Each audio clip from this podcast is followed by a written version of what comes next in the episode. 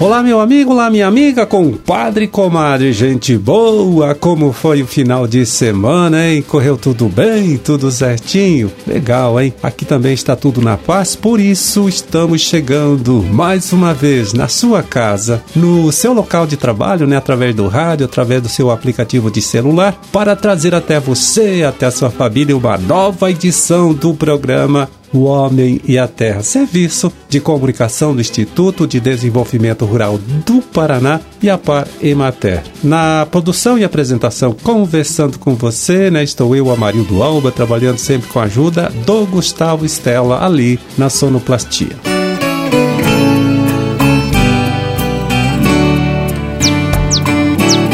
Sete de novembro de 2022, segunda-feira de lua crescente, né?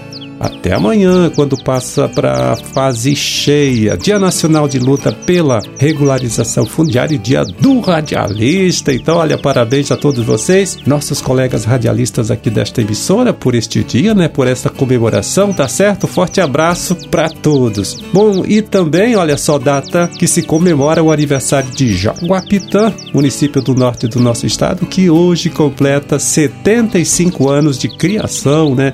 De fundação. Parabéns!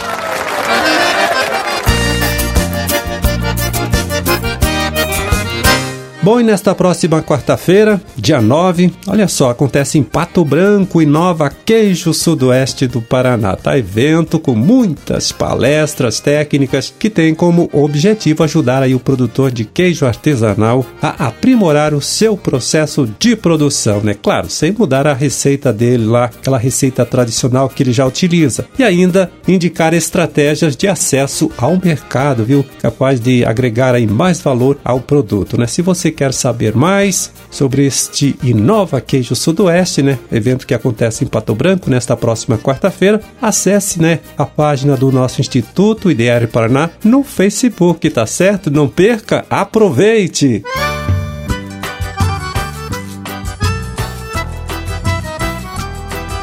Pois aí vem crescendo o interesse né, de produtores aqui do nosso estado pela cultura do triticale, uma alternativa de cultivo bastante interessante para o período de inverno, né? Para quem não quer plantar trigo, não quer plantar aveia, tem aí esta opção. E aí muita gente pergunta: para que serve este cereal, né, o triticale? Onde ele pode ser usado? Veja aí o que o pesquisador Carlos Roberto Riede, lá do IDR Paraná de Londrina, falou para gente né, a respeito dessa dúvida criticado, vamos dizer, um uso muito bom dele hoje em dia tem sido para fazer ração para aves e suínos. E é especial para esse tipo de animais aí. Também o pessoal tem usado deixando animais pastar, né, como pastejo, fazendo feno, silagem, né? Isso também é feito com a palha do triticale. Mas além disso, né, a farinha dele também pode ser usada em misturas com a farinha de trigo, por exemplo, porque o triticale em si ele não tem uma força de glúten tão forte quanto a farinha do trigo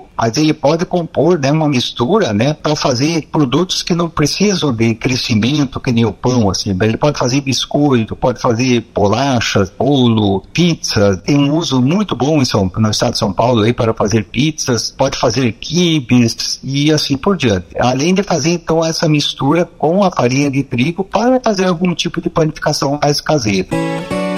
Bom, IDR Paraná, vários anos vem trabalhando no desenvolvimento de cultivares de triticale mais produtivas, né, mais tolerantes ao ataque de doenças e também de pragas. Sementes já estão no campo, né, apresentando ótimos, excelentes resultados. Para você então aí que já começa, né, planejar, começa a pensar no que vai fazer depois da colheita da soja, fica então esta dica, tá? Para saber mais, ter mais informação, fale com o técnico do Instituto, da antiga em matéria do seu município, ou procure o site aqui do IDR Paraná na internet, que é, vai lá, note www.idrparaná.pr.gov.br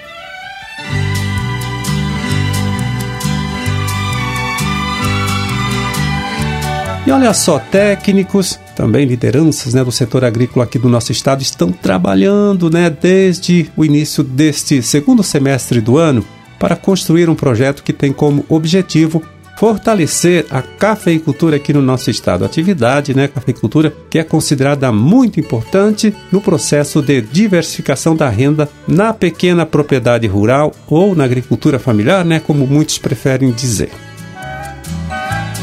Bom, se você, meu amigo, né, você, minha amiga, já está fazendo esse planejamento, né, já está pensando nesse investimento na cultura, nós vamos agora aqui apresentar uma dica bem interessante, hein?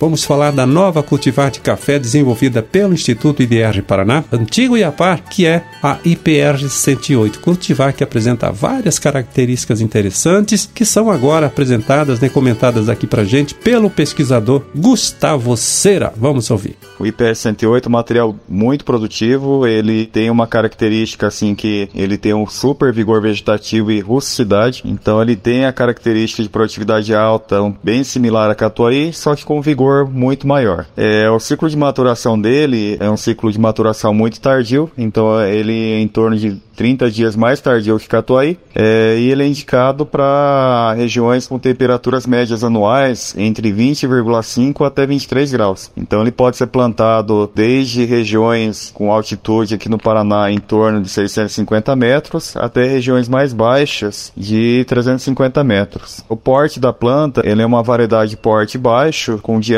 da copa levemente superior ao Catuai. É um material que ele dá ferrugem, né? Só que ele tem um nível de resistência ele é moderadamente suscetível à ferrugem, é, então a necessidade de fungicidas que é necessário aplicar é menor do que em relação às cultivares Catuai e Mundo Novo. Então ocorre a ferrugem, mas com menor severidade do que ocorre no Catuai. É um material que ele tem frutos bem graúdos, tanto fruto quanto a peneira né, do grão. No caso da peneira do grão, tem a peneira alta porcentagem de grãos, com peneira acima de 16. Também tem a característica de ter uma fácil colheita, então o derriço do os frutos são mais fáceis, então tanto para colheita manual quanto mecânica tem essa maior facilidade na colheita, o que vai gerar uma redução de custo na colheita. Também ele tem uma arquitetura da copa que facilita a colheita mecanizada e também é manual. É, em relação à qualidade de bebida, ele tem uma qualidade de bebida bem diferenciada em relação, por exemplo, a um Catuai. Então ele consegue atingir pontuações maiores em relação aos atributos sensoriais, como aroma, sabor, corpo e acidez. Então é um material, resumindo, material que tem produtividade alta, super vigor vegetativo, facilidade de colheita, moderadamente suscetível à ferrugem e uma qualidade de bebida diferenciada com o tamanho do fruto e grãos graúdos.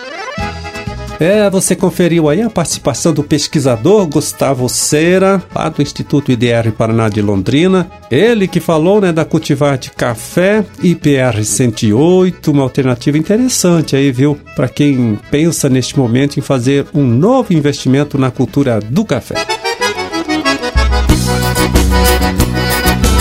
E agora deixa eu acessar aqui o site da Ceasa Paraná para atualizar você sobre o mercado das principais frutas produzidas aqui no nosso estado nesta época do ano. São os preços médios praticados nesta última sexta-feira, dia 4 de novembro.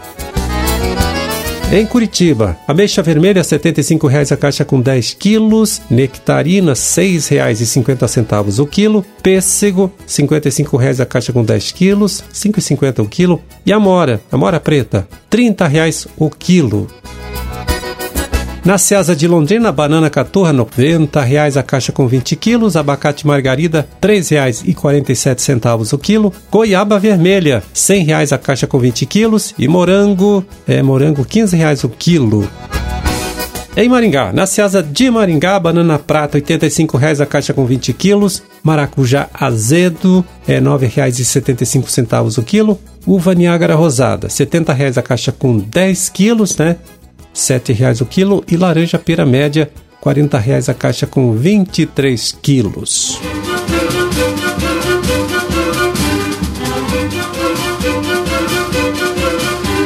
Bom, terminamos a nossa empreitada de hoje. Vamos ficando por aqui, olha só, desejando a todos vocês aí uma ótima segunda-feira, uma excelente semana de trabalho também. Até amanhã quando estaremos aqui de volta, né, mais uma vez, para trazer até você uma nova edição do programa O Homem e a Terra. Forte abraço para todos, tá certo? Fiquem com Deus e até lá.